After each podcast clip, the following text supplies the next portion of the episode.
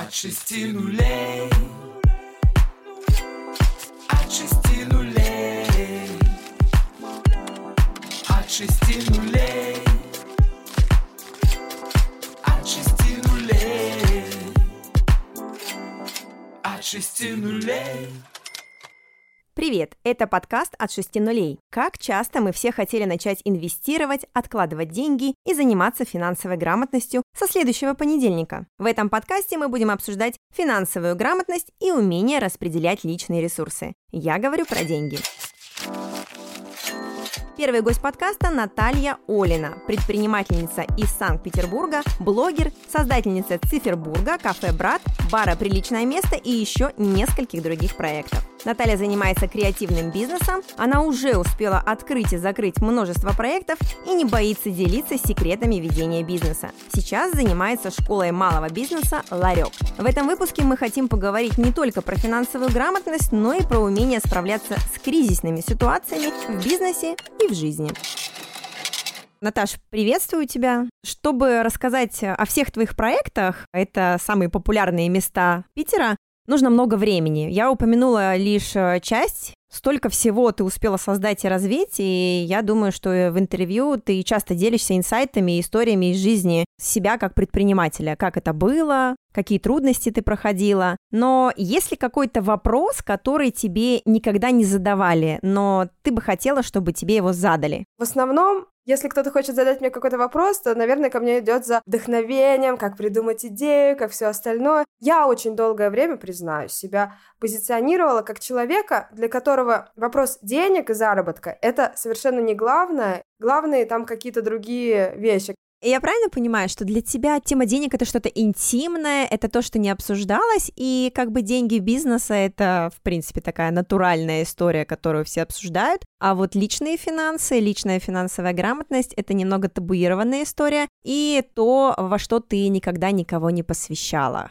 Можно сказать и так, не думаю, что для меня это прям такая закрытая тема, обрамленная тайнами. Наверное, да. Наверное, в эту тему я никого не посвящала. Давай немножечко сейчас отойдем от темы бизнес-финансов, да, и я задам вопрос на тему того, как вы в семье финансы обсуждаете, и вообще обсуждаете ли вы что-то со своим мужем, касающееся не бизнес-проектов, коих у тебя огромное количество, а именно личного семейного бюджета, либо каких-то кредитов, больших покупок, вот что-то такое, что не выходит за рамки твоей личности и твоей вот э, кулуарной жизни? Вообще развитие отношений с деньгами, оно такое как бы красной нитью. Все мое профессиональное становление пролегает через весь мой опыт. В начале разговоры о финансах, они выглядели как, ну, может быть, все-таки зарабатывать это не стыдно, может быть, все-таки зарабатывать и тратить часть денег на себя, а не на развитие своих проектов, это тоже не стыдно. Может быть, покупать себе что-то дорогое, это тоже не стыдно и так далее. То есть начиналось это вот прямо вот с каких-то таких азов,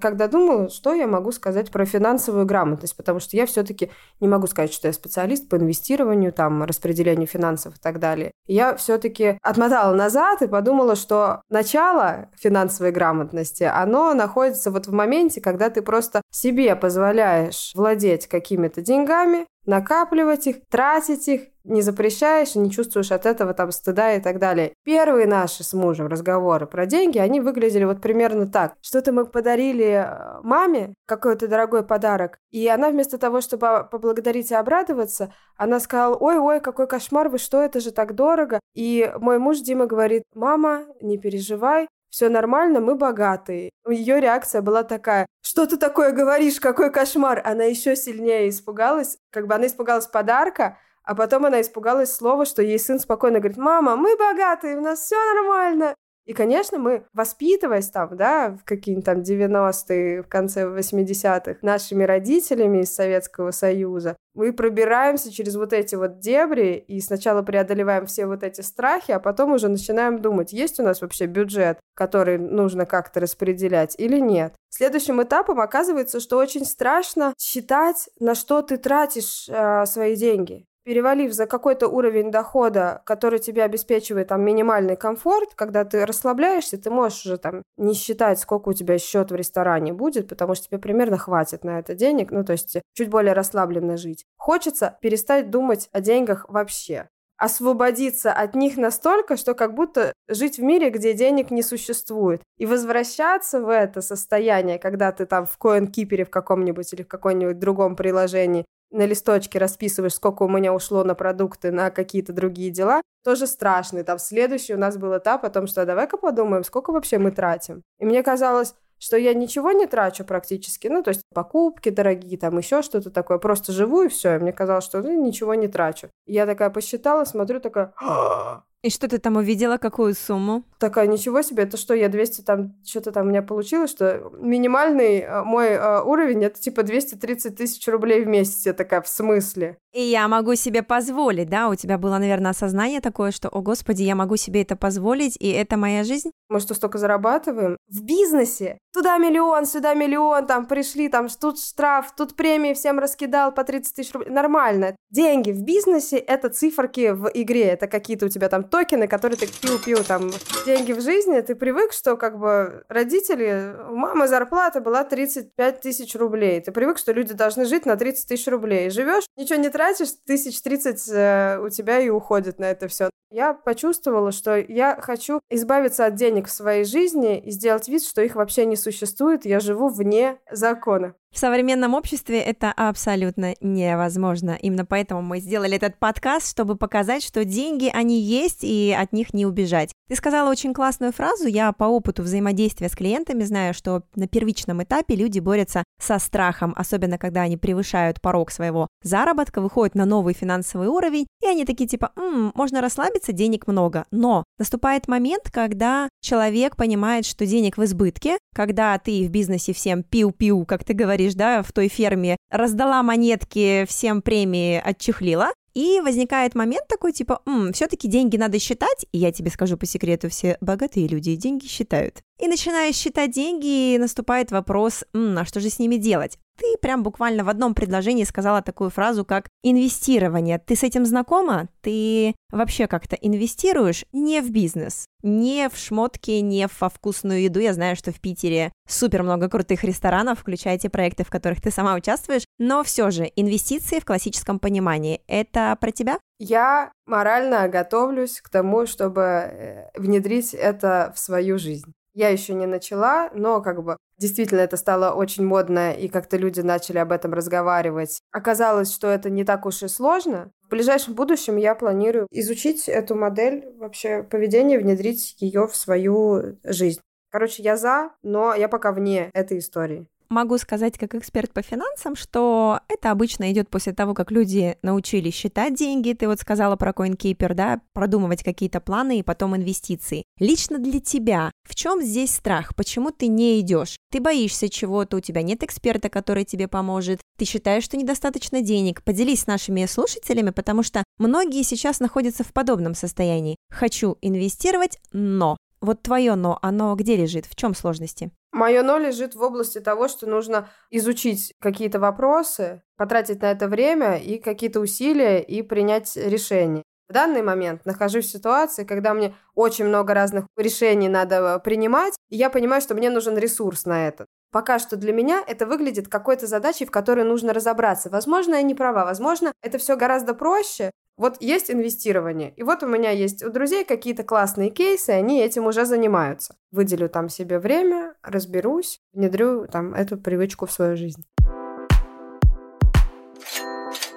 Все чаще и чаще замечаю, что многие предприниматели, Наташ, к коим ты относишься, безусловно, считают, что инвестирование — это сложнее, чем структура бизнеса, чем организация стартапа, либо развитие какого-либо уже существующего проекта и вывод его на новый уровень. Ты сейчас создала новый проект, направленный на работу с предпринимателями. Я говорю про Ларек, Ларек School. И, конечно же, там тоже речь идет про деньги в широком смысле слова, да, не конкретно про точечную финансовую грамотность, но все-таки про деньги вы там говорите. Для тебя твой проект, как он тебя заставляет, скажем так, погружаться в тему управления деньгами. Тут уже даже вопрос, наверное, не про личные деньги, а может быть корпоративные, финансовые потоки компании, проекта, потому что ты транслируешь для предпринимателей некие постулаты, и деньги – это, согласись, не последняя вещь, которую в бизнесе нужно обсуждать. Конечно. Во-первых, мы как бы запустили проект, и одним из э, таких принципов наших был открытый диалог про деньги, описание наших кейсов, которые вот в багаже нашего опыта нашей компании находятся, со всеми циферками, я всегда была уверена, что ничего нет страшного в том, чтобы делиться какими-то своими корпоративными цифрами, если ты не участвуешь в каком-то большом проекте, где ты подписал условия там, о неразглашении и так далее. Это я понимаю эту историю. Когда ты сам лепишь свой какой-то проект, так хочется поделиться тем, что посмотрите, вот мы столько вложили, столько заработали, маржинальность 2%. Ой-ой-ой, посмотрите, ребята, давайте обсудим, какие в этом есть ошибки. Или наоборот, вот это вот сделали, вот так вот собрали, поработали, и у нас тут 300% вышло. Класс, класс, давайте мы вас научим делать так же. Конечно, первый уровни и скиллы в управлении финансами, они у меня в области именно финансов в проектах, в бизнесе у меня возникли. Скажу честно, 9 лет назад, когда мы начинали, открывали первый проект, я вообще не знала, сколько мы там зарабатываем и так далее. Я открывала, когда мне аренду надо было платить, и считала, мне хватит сейчас на аренду или придется пойти договариваться. Некоторый уровень стресса поддерживал, поддерживался, который не давал расслабляться. И там, мне кажется, только через год где-то мы начали хотя бы вести учет этих денег. По факту, как бы ты уже была вынуждена начать управлять деньгами, потому что вот этот неконтролируемый поток, он не давал состояния расслабленности и ощущения, что деньги есть в твоей жизни. У меня, знаешь, какой вопрос возник, когда я тебя слушала? Вот ты говоришь, я вот э, испытала такую стратегию, получила маржинальность 2%, а потом вот другую, и и 300%. Как ты думаешь, а должен ли предприниматель уметь сам считать деньги? Ведь многие занимаются, ну, вполне себе творческими проектами, и зная по опыту своих ребят, кто ко мне приходит и задают вопросы про деньги, многие говорят, я творческая личность, и я на тему денег говорить не очень люблю, но как-то вот надо что-то с этим делать. Возможно, стоит делегировать? Вот твое мнение, предприниматель должен сам уметь считать деньги, либо же расслабиться, найти того, кто умеет это делать круто, и получать удовольствие от самореализации в проекте с другой стороны. Такая опасная достаточно схема. У тебя был опыт негативный? Был такой опыт, да. Не так уж и давно. Найти того, кто умеет считать деньги лучше тебя. Он и будет считать деньги лучше тебя. У нас много было проектов, пять заведений, мы не всеми успевали управлять. Есть, знаете, вот эти вот все циклы выгорания, загорания. И, значит, вот в одном из проектов у нас был управляющий, которому как-то мы полностью доверились, и все нормально работало более-менее. Мы занимались развитием других проектов, потому что этим проектам не очень было на тот момент интересно. Все было понятно, какие-то были сложности, и мы просто приходили на совещание, их там решали два раза в месяц. Он не сильно зарабатывал, но у нас как бы упор был на другие другие проекты, мы думаем, ну ладно, там капает какая-то денежка с него, и окей. А потом оказалось, что за год наш управляющий навытаскивал себе в карман денег из э, этого проекта столько, чтобы позволить себе открыть бар свой собственный. И открыл свой бар, и мы понимаем, он это сделал на наши деньги. Обидненько. Как совет нашим слушателям, все-таки, если вы предприниматель, если вы человек, который собирается выстраивать свой собственный бизнес, погрузиться в тему денег стоит. Пусть это будет, э, может быть, сложно, на каком-то этапе даже не очень интересно по сравнению с другими процессами, да, но в тему денег погрузиться стоит? Я считаю, что обязательно. Какой-то уровень, знаете, типа интермедиат должен быть. То есть не надо быть каким-то профессором и специалистом, но уметь считать свои деньги и выстроить систему, в которой можно эти деньги контролировать, необходимо. Это не значит, что не нужно доверять людям. А вот смотри, Наташ, вот прям сразу. Нужно доверять людям, говоришь ты. Как ты думаешь, на каком этапе и вообще кому и когда нужна такая сторонняя поддержка? Когда у тебя уже 100-500 миллионов и, собственно говоря, если там полмиллиончика украдут, ничего страшного, либо когда ты понимаешь, что ты зашиваешься в процессах. Вот на твой взгляд, на каком этапе надо привлекать, ну, условно, финансового директора или финансового консультанта или бухгалтера всей Руси для того, чтобы вот эта помощь в твой бизнес пришла? Ну, у меня, конечно, есть бухгалтера, да, которые помогают с отчетами, не попасть в какие-то там черные списки, когда ты что-то не вовремя куда-то отправил, какой-то отчет и так далее, ругают. И я как бы понимаю, что бухгалтер это самая важная э, женщина, как правило, в корпорации, Выстраивание доверия в команде, да, возможность делегировать и не контролировать полностью все процессы. Выстраивание системы так, чтобы она была прозрачной, чтобы все финансовые потоки проходили через тебя, и их можно было проверить и проконтролировать. Обычно это решается тем, что если все законно в предприятии, то снимается очень много каких-то проблем и довести свое предприятие до того, чтобы все действительно было классно по закону, и все отчеты одинаковые, и они все контролируются бухгалтерией. Это снимает огромную головную боль, и у многих, как я понимаю, не получается это тоже из-за того, что тут нужна какие-то сверхспособности в управлении этими циферками. Когда вот мы открыли кафе, и до этого я занималась ивентами, совершенно была другая история, другие финансовые потоки.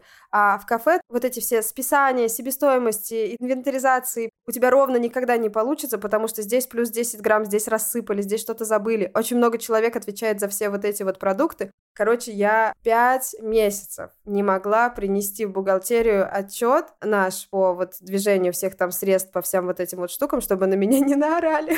Тебе было страшно, я поняла.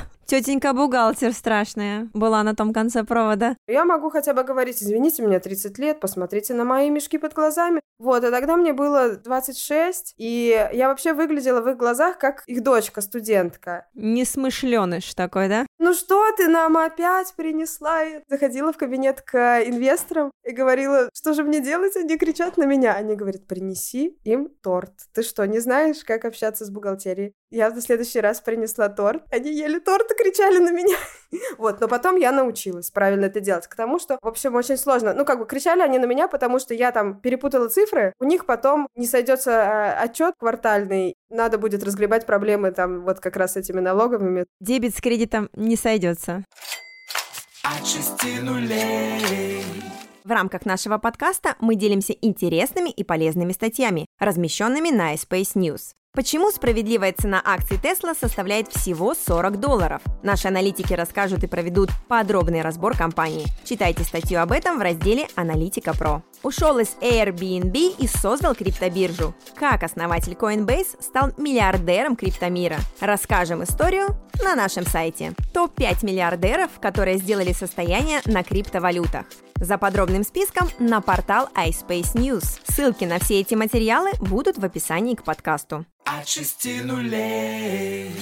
Когда речь идет а, о бухгалтерии, нужно понимать, что есть два направления. Что есть управленческая отчетность, это как раз понимание того, сколько ты реально зарабатываешь денег. И есть отчетность, которую, как говорится, делаем мы для налоговой, для отчетности, для того, чтобы показать цифры красивые. Но согласись, как бы предприниматель не выстраивал там свои финансовые модели, рынок все равно штормит, и приходится находить выходы из самых сложных ситуаций. Я знаю, что в прошлом году из-за пандемии некоторые твои проекты были закрыты, они не выдержали этой тряски, как в кризисные моменты ты распределяешь финансы, как ты принимаешь решение, на какой проект, условно говоря, направить свои деньги, сокращать зарплаты, не сокращать. Вот это вот прям физическое управление деньгами в ситуации ахтунг, эларм, как происходит у тебя? Сколько-то лет назад мы завели практику внедрения резервных фондов в каждом из проектов. И выглядело это примерно так. Я не знаю, идеальная эта модель или нет с точки зрения финансовой грамотности, но в избежание каких-то кассовых разрывов, в избежание каких-то незапланированных трат, мы распределяли в каждом проекте резервный фонд на какие-то экстренные ситуации,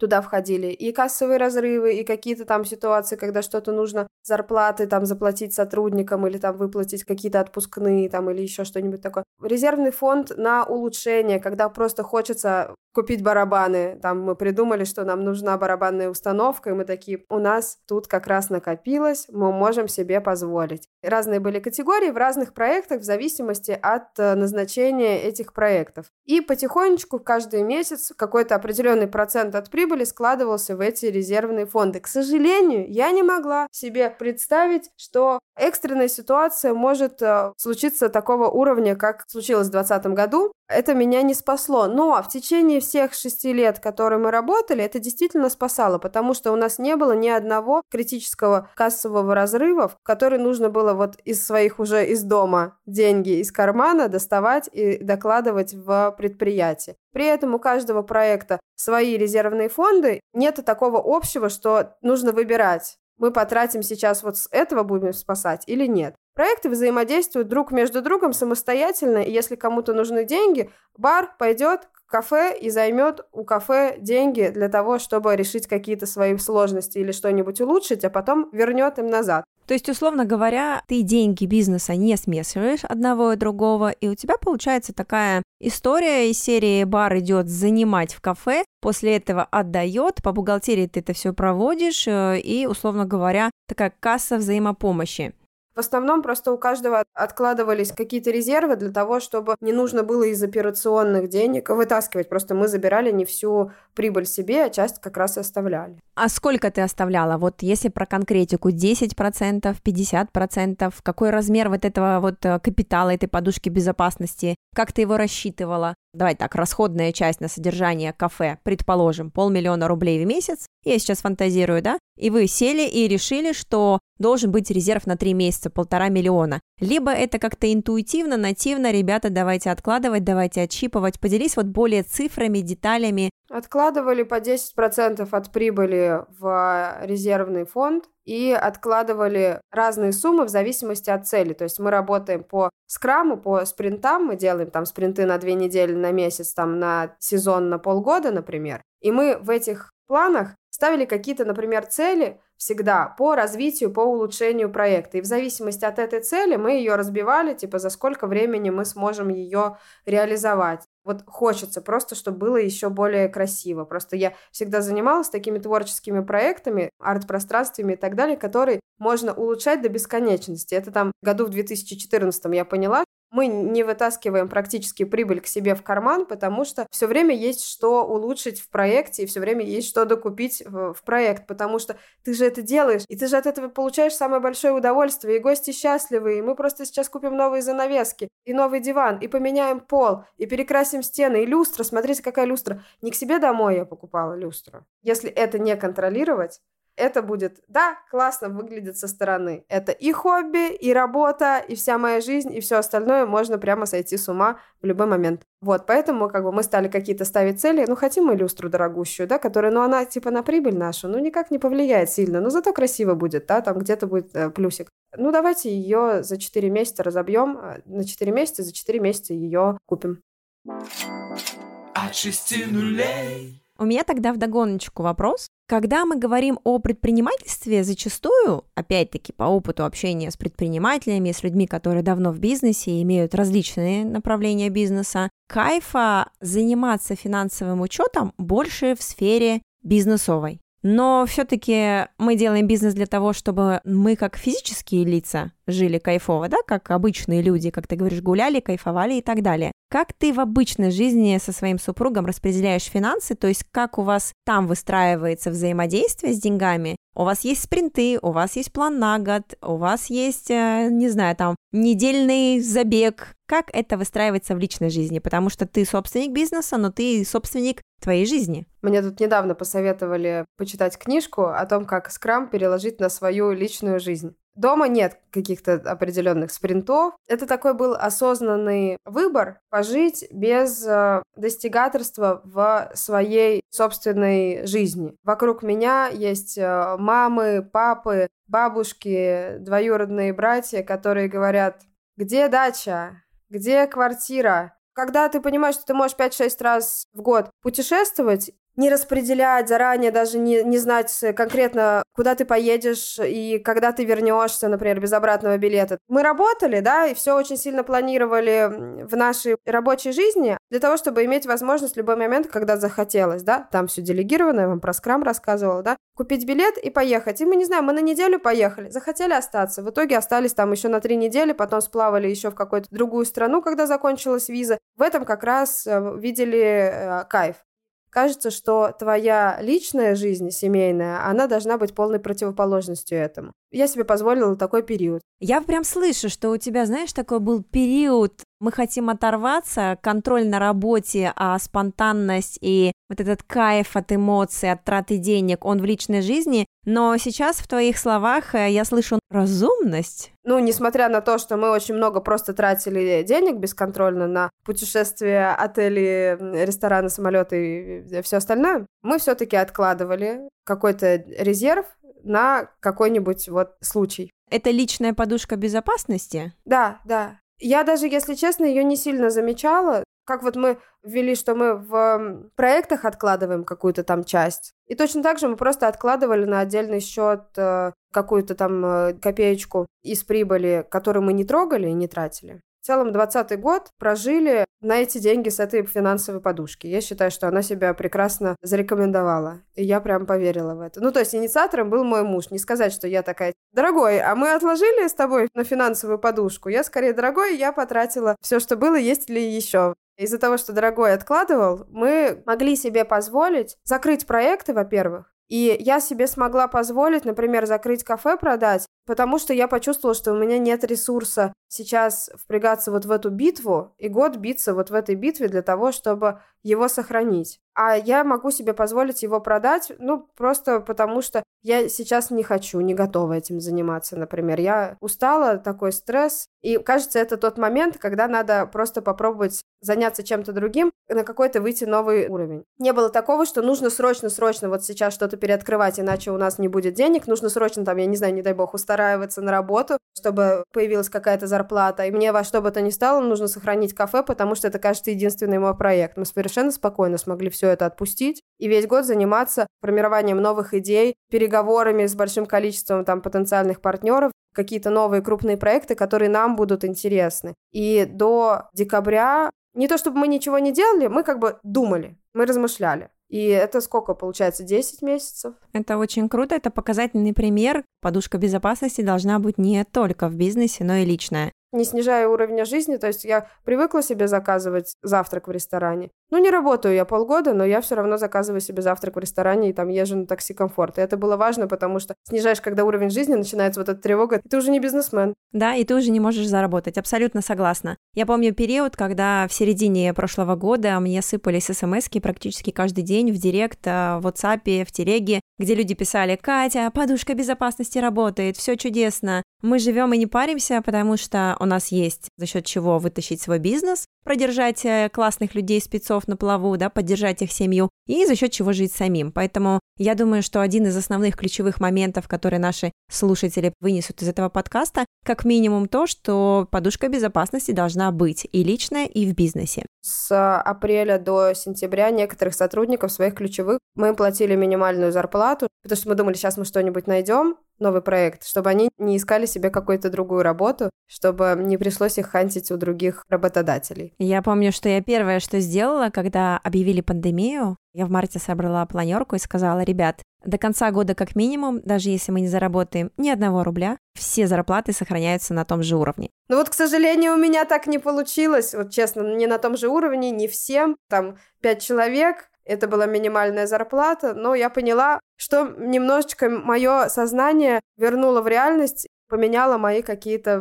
приоритеты. Вот 20 год, здравствуйте. Наташ, у меня к тебе, наверное, последний вопрос про долгосрочную стратегию. У тебя сейчас есть какое-то видение, как ты будешь и на что собирать, копить, а инвестировать деньги? Это квартиры, дома, не знаю, какие-то угодья, фермы. Есть ли сейчас понимание именно о долгосрочном инвестировании. Я не буду выдумывать сейчас, прямо какой-то нет. Я сейчас нахожусь в стадии активного запуска новых проектов. Мне кажется, что такие мысли, они чуть-чуть попозже появляются, когда проект запустился, и он немножко уже едет, и ты понимаешь, как он едет. У меня сейчас приоритеты смещены в то, что сейчас всем понравится, сейчас у нас будет вот это, давайте посчитаем бизнес-план, давай еще, давайте привлечем инвесторов, а если не привлекать и так далее. И немножко вот я вот этим занята. Стала думать о квартире, но пока я не уверена, что мне нужна, если честно, своя квартира, потому что съемную квартиру так здорово можно взять и поменять, и переехать, и ремонт не нужно делать. Почему вот квартира? Мне говорят, Наташ, квартира где? Ну, Наташ. Я думаю, я вот на эти усилия, за которые нужно выбрать квартиру, купить, сделать ремонт, вот это вот все переехать, все предусмотреть, я на эти усилия открою кафе или два. Не поняла. Вот я думаю, захочется, будет цель сразу. Отпусти, как любят говорить многие, да? Отпусти ситуацию, и вопрос найдет свой ответ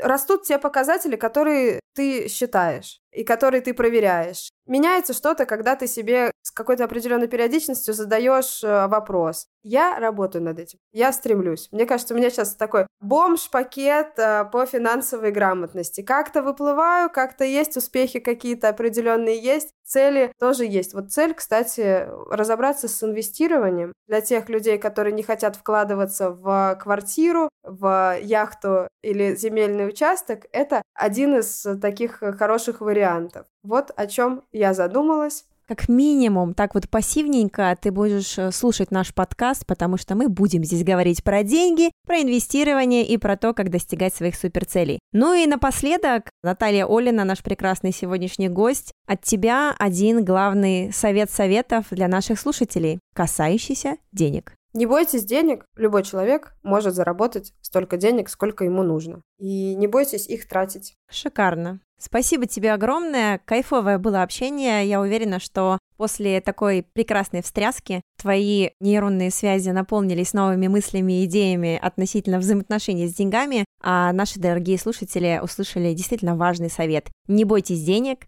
они вас любят, а мы любим деньги. Спасибо, что слушали первый эпизод подкаста «От 6 нулей». С вами была я, Екатерина Гончарова и медиапортал о финансах iSpace News. Встретимся с вами через неделю уже с новым гостем подкаста. Почитать чуть больше о новостях из мира финансов и полезных лайфхаках вы можете на нашем сайте. Ссылки на него будут в описании к подкасту. Пока-пока. От шести нулей.